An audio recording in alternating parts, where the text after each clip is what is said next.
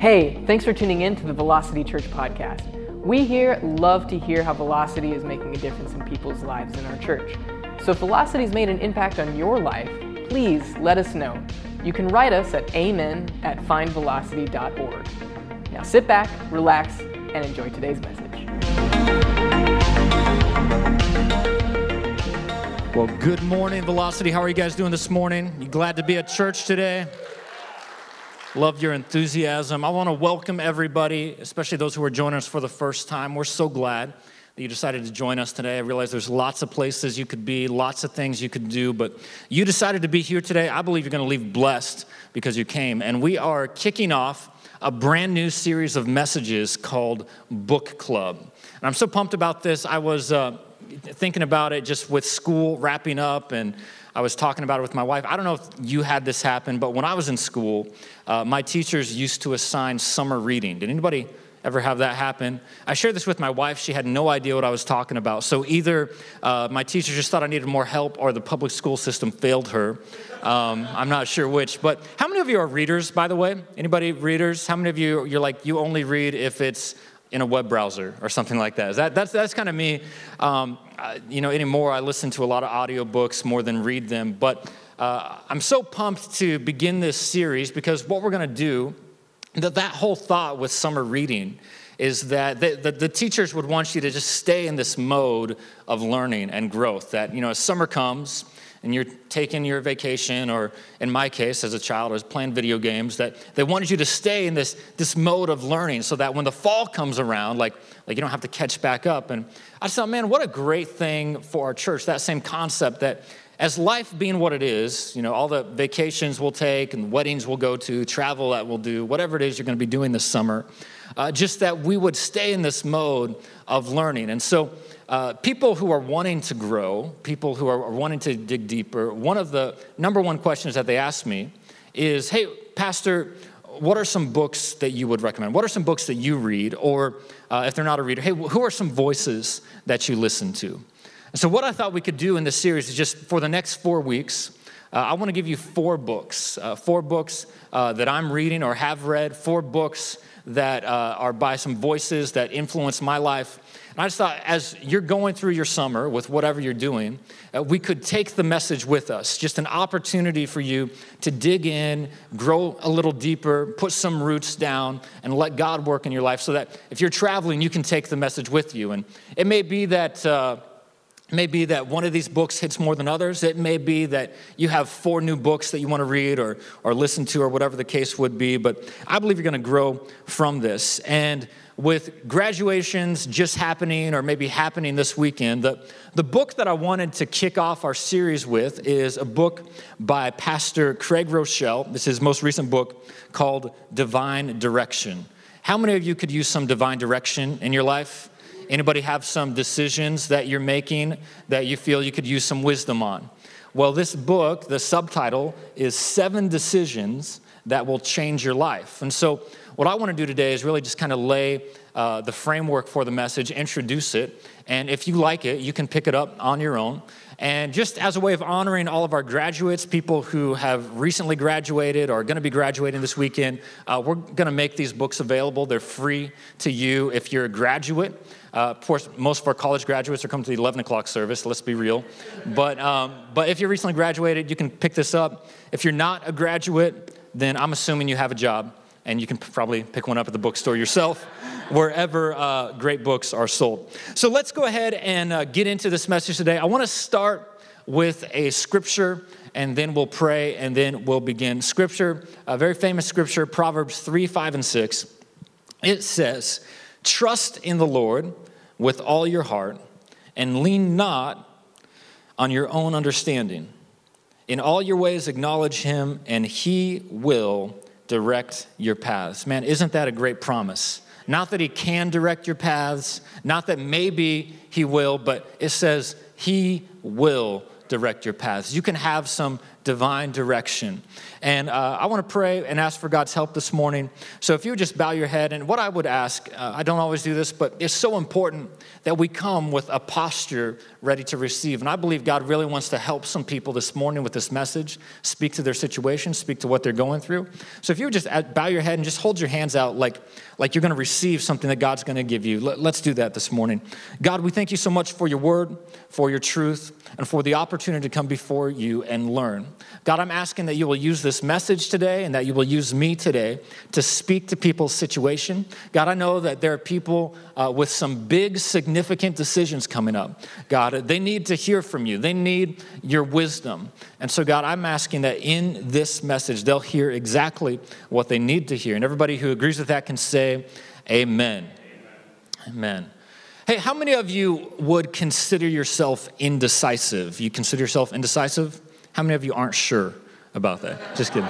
Um, I don't know if you've noticed, it's, uh, it can be pretty hard to make a decision. And I'm not just talking about big decisions. I, I mean, even sometimes the littlest decisions can be difficult. In fact, in my house, I don't know if this is true in your house, but in my house, there is one decision, one decision that, that whenever this decision comes around, it is a guarantee that it is going to throw our house into chaos. This, this one decision, this, this one question can take the peace, harmony, and focus that exists in our home 90% of the time and throw it into complete disarray. There have been more arguments in our marriage and in our family from this one decision than I care to count. And, and I know you're probably wondering, okay, what is that? It's obviously something very, simple. no. What's for dinner? What's for dinner? You guys know what I'm talking about. And it seems like, you know, how can that be such a big thing? But see, I always thought that when Marissa asked me what I want for dinner, that she's wanted me to tell her what I want for dinner. No, no. And, and you don't understand this unless you're married. But see, in marriage, there's guesswork involved. Um, there's mind reading that you need to know about. Um, I'm thinking that she wants me to tell her what she wants so we can like make this decision and move on. But that's not the way it works. And so she'll say, Well, hey, hey babe, what do you want for dinner? I'll say, uh, I think fajitas. Fajitas sound good. Uh, you, she makes some great fajitas. Let's have some fajitas. She says, Well, I don't have the stuff for that. Okay, I get that. Makes sense. So I go to my second choice. How about some chicken Alfredo? That sounds good. She makes some great chicken Alfredo. Well, I'd have to run to the store because I'm all out of pasta. Can we make this multiple choice? Like, I mean, this, this just goes on for a long period of time. And, and we've tried all sorts of different things to combat this question. Like, like sometimes she'll try and ask me in the morning before I go to work. I'm like, babe, I have not even had breakfast yet. I have not had lunch yet. There is no way I can tell you what I want for dinner tonight. I need those first breakfast first, then lunch. You just got to go in that order. And then, uh, you know, so we'll go around in a circle. She's like, well, she'll offer a suggestion. Well, uh, do you want a salad tonight? Okay, first of all, what man eats a salad for dinner? That's, that's what I would like to know. No man is going to do that. Amen. Thank you for that. And, and then, um, you know, you know, so I'll say, well, how about how about I grill something? Can, can we grill? Well, I don't have any meat thawed. Uh, so we go around in, in this scenario, and finally, I come from where like, okay, it's whatever. Like, it, it, anybody say like, okay, it's whatever, just whatever, just make a decision. I don't care. Because see, uh, there's really only one thing she needs to know about what I want for dinner. Soon. I want it, I want it right now. Like I can compromise a piece of toast, I'll have cereal. I don't really care what it is. I just need it right now. I just can't starve. You know what I'm talking about with that? I say it's whatever. And I mean, who knows? I mean, if we wouldn't have to uh, fight over this decision, we may have five more kids in our house. We may have our own TV show if we didn't have to figure out this. But, anyways, it's whatever. It's this, this, this phrase I, I use when we have a hard time making a decision. And, and the truth is, it's hard to make the right decisions. Maybe for us, it's trying to figure out what to have for dinner. Maybe for you, it's trying to figure out life. Maybe it's trying to figure out, okay, should I date this person? Should I not date this person? You know, should I move here? Should, should I not move here? Uh, should I take this job? Should, should I not take this job? Where, where should I go? How do I even know if I'm making the right decision? Be so difficult to make the right decision. And hands down, the number one question I ask, I get asked from people is, "What do you think God wants me to do?" What do you think God wants me to do? Or if they don't ask me, so what does God want me to do? And that's a good question. I mean, I'm not shaming you if, if you've asked that question before. I, I think it's good to desire God's will, to want to know God's will, to get some divine direction in your situation. In fact, I think everybody wants some divine direction. I mean, I think everybody, even if they don't want to live the way God wants them to live, they at least want to know what He knows, right? Like, like even if they don't want to do things according to God's way, they would at least like the results that God can give. I'm just saying, I think inside every human heart, there's a desire for divine direction. What does God want me to do? What do you think God wants me to do? It's this question. And so, what I want to do today is focus on this question, and I, I want to focus on two parts with this question the what and the do. What does God want me to do? Because no doubt, I mean, our, our decisions matter, right? I mean, you think about where you're at today, who you are today, it's the result of decisions that you've made in the past. The decisions that you're going to make today is going to result in who you're going to become and the things you're going to accomplish in the future. Our decisions matter. I mean, that, that's why I go to the gym. Not just so I can look good today, but because I have three kids, I want to be able to beat them up, my boys, in the future. Our decisions matter. Is he joking about that? I don't know. He sometimes talks like that. But let's be honest, lots of times we make poor decisions, don't we? How many of you have ever made a poor decision? Yeah, we all have. How, how, many of you have ever made a permanent decision based off a temporary emotion? I'm not going to show you that tattoo. Lower back. How, how many of you have ever lost your temper when you shouldn't have lost your temper? How many of you lost your temper on the way to church this morning? Marissa, stop pointing at me. It's so easy. We make poor decisions, and not just poor decisions, it's decisions that we regret. I wish I wouldn't have dated that person. I wish I wouldn't have moved there. I wish I wouldn't have taken that job. I, I wish I never would have bought that, couldn't afford it. Uh, the truth is, we have a track record of making poor decisions, we make decisions we regret, and yet we have a lot of significant decisions in front of us.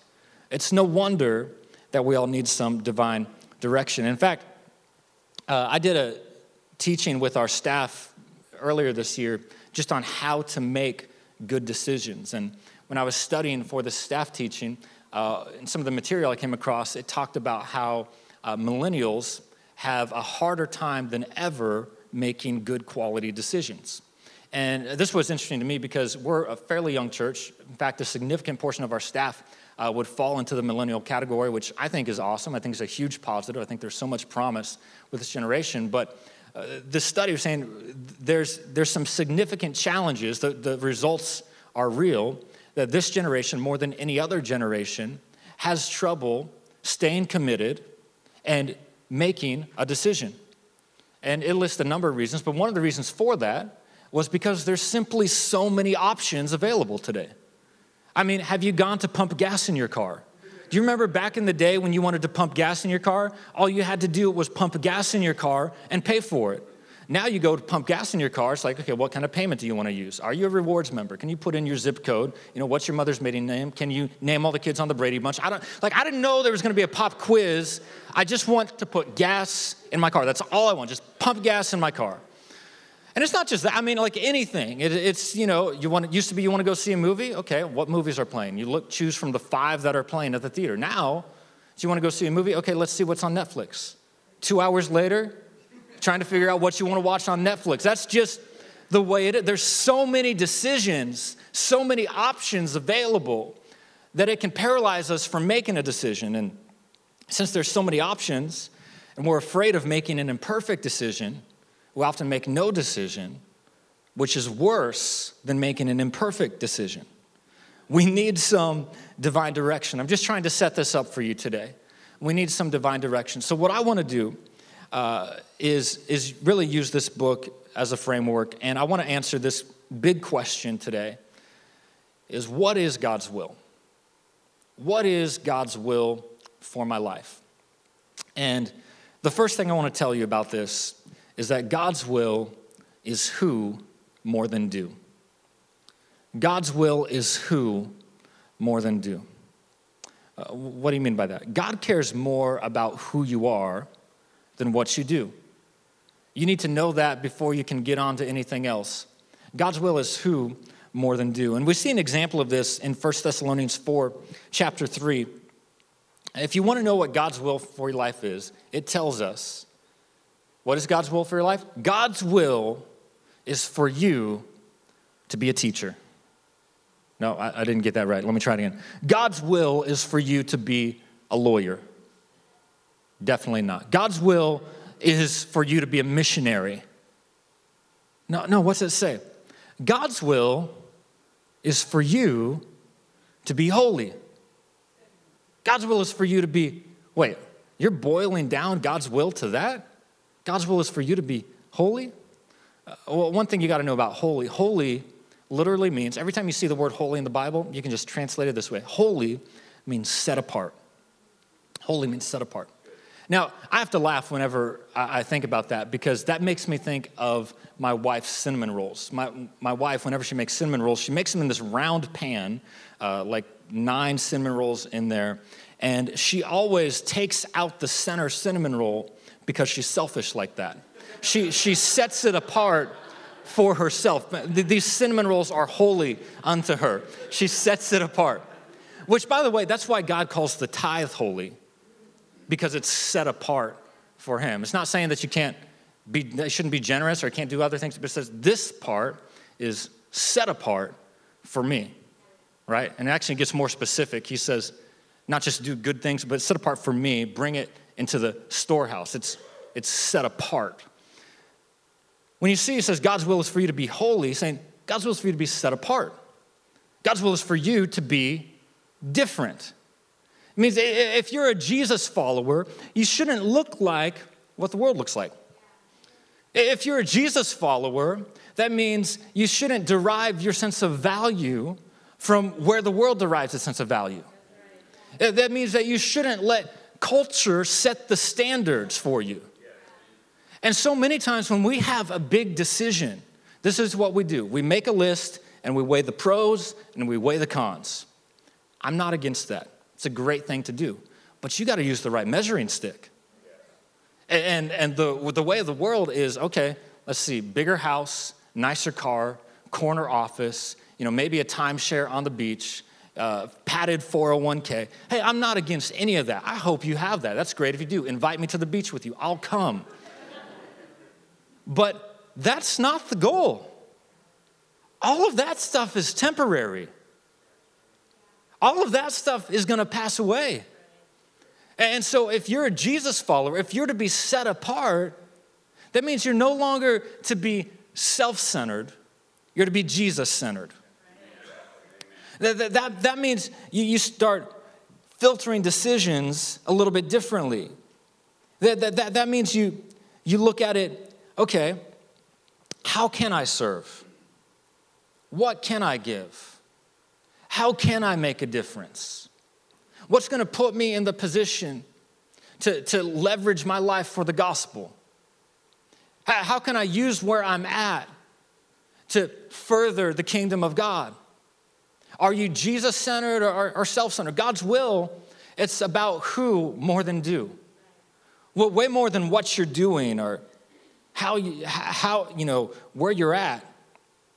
In fact, whenever you look at Jesus, interesting thing about his ministry, he talked a whole lot more about who than do. In fact, the, the only time I really see him talk about someone's vocational job is when he told them to leave it to follow him. Why? Because it's so much more important who you're following than what you're doing. It's, it's who more than do. That, that means maybe it doesn't matter so much where you go what matters is how you live when you're there. I'm not sure if I'm going to go to the right college. You know, I would tell you that God can probably use you wherever you're at if you're living in a way that's holy, if you're living in a way that honors Him. So people ask this question all the time what does God want me to do? Maybe a better question is who does God want me to become? Let me put it this way, and I hope you answer this honestly. How many of you think it's God's will for me to be a pastor? I sure wish my mom would raise her hand on that one. That would really make me feel better. Can I just see that again? How many of you think it's God's will for me to be a pastor? Some of you are like, I'm, this is not a trick question. I really wish you would make me feel better. I'm going to go home and cry after this. Did you raise your hand? Praise God for that one. Okay, here's the deal. I would agree with you. I think it's God's will for me to be a pastor. But can I tell you, that is not God's primary will for my life. That is so secondary. God's primary will for my life is for me to be holy. That, that's God's will for my life. You know, the reality is, I could do a lot of other things and still be in the will of God. You realize that, right? Like, like I think I could do, and I know so because before I was a pastor, I was doing other stuff. I used to lead employees, I, I used to lead this company. It's not like I was out of the will of God, and then when I became a pastor, I suddenly stepped into the will of God. God's will is who more than do. But just like I could be doing anything else than pastoring and still be in the will of God, you realize I could be a pastor and still be out of the will of God. You understand that, right? I don't care if I preach the greatest sermon you've ever heard. I don't care if every person in here commits their life to Christ or recommits their life to Christ. If it helps tons of people, and then I go home and I beat my wife, I'm not in the will of God. I don't care how gr- great of a leader I am, if I'm charismatic and if I do so many great things you know, for the city, and this city is a better place after I'm gone because of my leadership. But I don't pay my bills, I'm not in the will of God. God's will is who more than do. Who more than do. It, it's what drives you has to be different. Has to be. So, how does that apply to you? Well, let's look at some of those questions. Well, who should I date? Should I date this person? Well, are, are they leading you to become more like Jesus? Are, are they helping you to grow? If they are, go for it. If they're not, I would pass. Okay, well, how about this job? You know, this should I take this job or should I stay here? I'll look at it. What's going to help you become more like Jesus? Who more than do? What's going to put you in a position to grow? Reality is, I don't think it matters that much. What matters is that you're serving God faithfully where you're at. It's who more than do? You realize, like, this is why we offer Growth Track at our church, right? It's all to put you on track so that you can grow to put you in a place where you can grow. That's what growth track is about. If you haven't gone through, if you're wondering, why am I doing, going through these same patterns over and over? Maybe you haven't gone through growth track yet. You need to get in a place where you can grow. Well, what about should I move to this place or should I stay here? You know, should I, should I move to Topeka or should I stay in Lawrence? Unfortunately, there are some things God can't redeem. And I'm just telling you, like, I can't promise you that if you move there that God's going to bless you. But know I'm just telling I'm not saying that at all. I'm not saying that at all. What I'm saying is that it's who more than do. You got to think about instead of what should I be doing in the future, who am I becoming in the present? That's what matters. You got to start with who. That, that's divine direction, that every step I take is conforming me to the image of Christ, that I'm becoming more like Him with every decision. So, what's God's will? It's, it's who more than do. The second thing I want to tell you, if you're taking notes, is God's will is why more than what. God's will is why more than what. Can I tell you, motives matter to God? Motives matter. In fact, let me read you this verse in Proverbs 16 2. It says, you may think everything you do is right, but the Lord judges your motives. Why more than what? Why do you want to do that thing? Maybe you should ask why. You know, they say that there's two reasons people do anything. the one that sounds good and the real one. And so many times, if we're not careful, we will lie to ourselves and we will tell us the reason we're doing something is the reason that sounds good. But God says, I know your heart, I know your motives. It is scary to me how easy it is for my motives to become impure. And what I've noticed is it is really difficult to end up heading the right direction if you start with the wrong motives. It is almost impossible to end up at the right place if you don't start with the right motives. Our motives matter. You got to ask yourself why. Why do you want that car? Why, why do you want that job? Why, why do you want to purchase that thing? Why do you want to move? Is it because you think you can't live fulfilled here? Is it because you think you can't make a difference here, be fulfilled with where you're at? Whether the job or the purchase or the car or why? Gotta, gotta start with why. In fact, you will never understand what our church is about if you don't understand why, why we exist. I'll tell you, you'll never, you'll never really get what our church is about till you've brought a friend with you who doesn't know Jesus. Absolutely. When you are sitting with somebody who you know is far from God, man, you look at church a whole lot differently. That's our why. Why do we do anything? To bring those far from God near to life in Christ. That, that's why.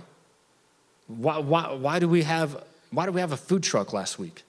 Is it because we're really big fans of creme brulee? Maybe and because I will do whatever to give you a reason to bring somebody to a place where they can hear the truth. Anything short of sin, anything short of sin. You know, so why do we do? It? You know, I, I invited a friend this week to church. We, uh, we, I said, this guy's uh, not a Christian. Said, hey, let's grab lunch Monday. We had that set up. We hadn't been uh, connected for a while. So, hey, let's grab lunch Monday. And then we texted. I said, tell you what, if you come to church I'll buy your lunch because I'm that guy. I'm not above bribes. I will do whatever it takes to get somebody in a place where they can hear the truth because I believe that truth is powerful enough to change their direction. You got to start with why. And really, the deepest part of it, the, the, the, deepest part of this isn't just that we would discover God's will, it's not even that we would do God's will. So we would desire God's will. That, that's what God's really after. God wants to move beyond our external actions, beyond just being obedient to what He said, and pry into the motives of our heart. Why? It's why more than what. He, he wants to take His will out of the do column and put it in the desire column. I, I, I want to be in this place, God, where I want to do what you've laid out. I want to be holy, not because I have to, but because that's, that's my desire. My desire is to become more like Jesus. My desire is that every decision that I make is conforming me more into the image of his son. It's why more than what, it's who more than do. And when we get that right, God leads us step by step to the right place. But this is how I want to end this, and I think it'll help you. I would tell you that God's will is whatever. Wait, hold up a minute. Isn't that what you told your wife you wanted for dinner? Whatever? God's will is whatever? It's whatever. It's, it's whatever. Let me share a scripture with you that'll help you. Colossians 3:16. It's my favorite scripture on the will of God says, and what's that word? Let's try it again all together. And whatever you do, channel your inner Alicia Silverstone. Whatever. Clueless back in the 90s. Whatever. Whatever. And whatever you do, whether in word or deed, do it all in the name of the Lord Jesus, giving thanks to God the Father through him. Man, this is a great filter to look at God's will for your life. I, I want to free you up a little bit. Can you do it in the name of the Lord Jesus?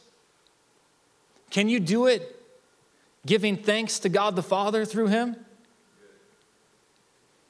I don't know. I want to, you know, dance naked on a pole. I think that's God's will for my life. Can you do that in the name of Jesus? Did he really just say that? I'm just saying, like, use this as a filter.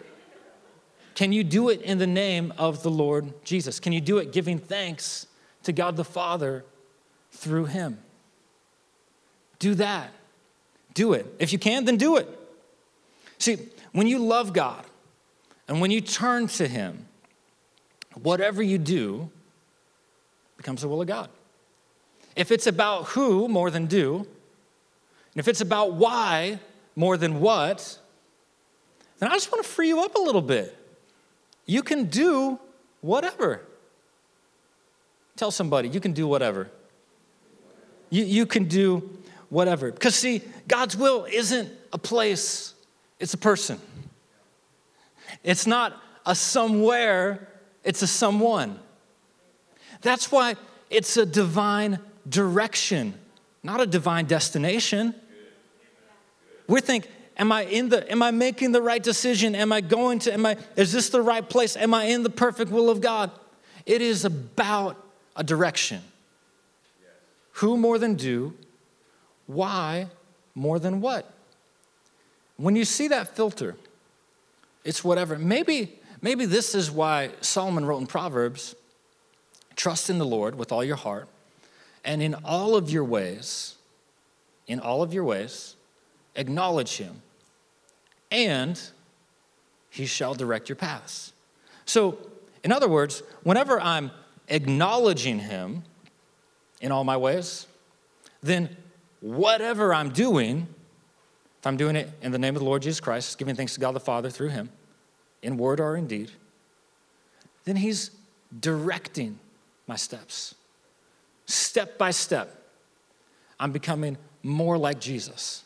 Step by step, I'm being conformed into the image of his son. Step by step, every decision that I make is leading me in a divine direction. So I to know God wants you to know his will way more than you want to know his will. He's not trying to conceal it from you. But that's why scripture is so much more about who you're becoming. When you're becoming the right person, He's leading you down the right path. It's a divine direction. So, okay, well, what about all these big decisions I have to make? What about this person that I'm dating? What? Just filter through. Who are you becoming? Are you putting yourself in a position where God's going to grow you, where He's going to help you become more like Jesus? That's God's will for your life. Is to put you in a place where you can grow the most to put you in the place where you can show forth Jesus in your life the most. It's present way more than it's future. It's what are you doing right now?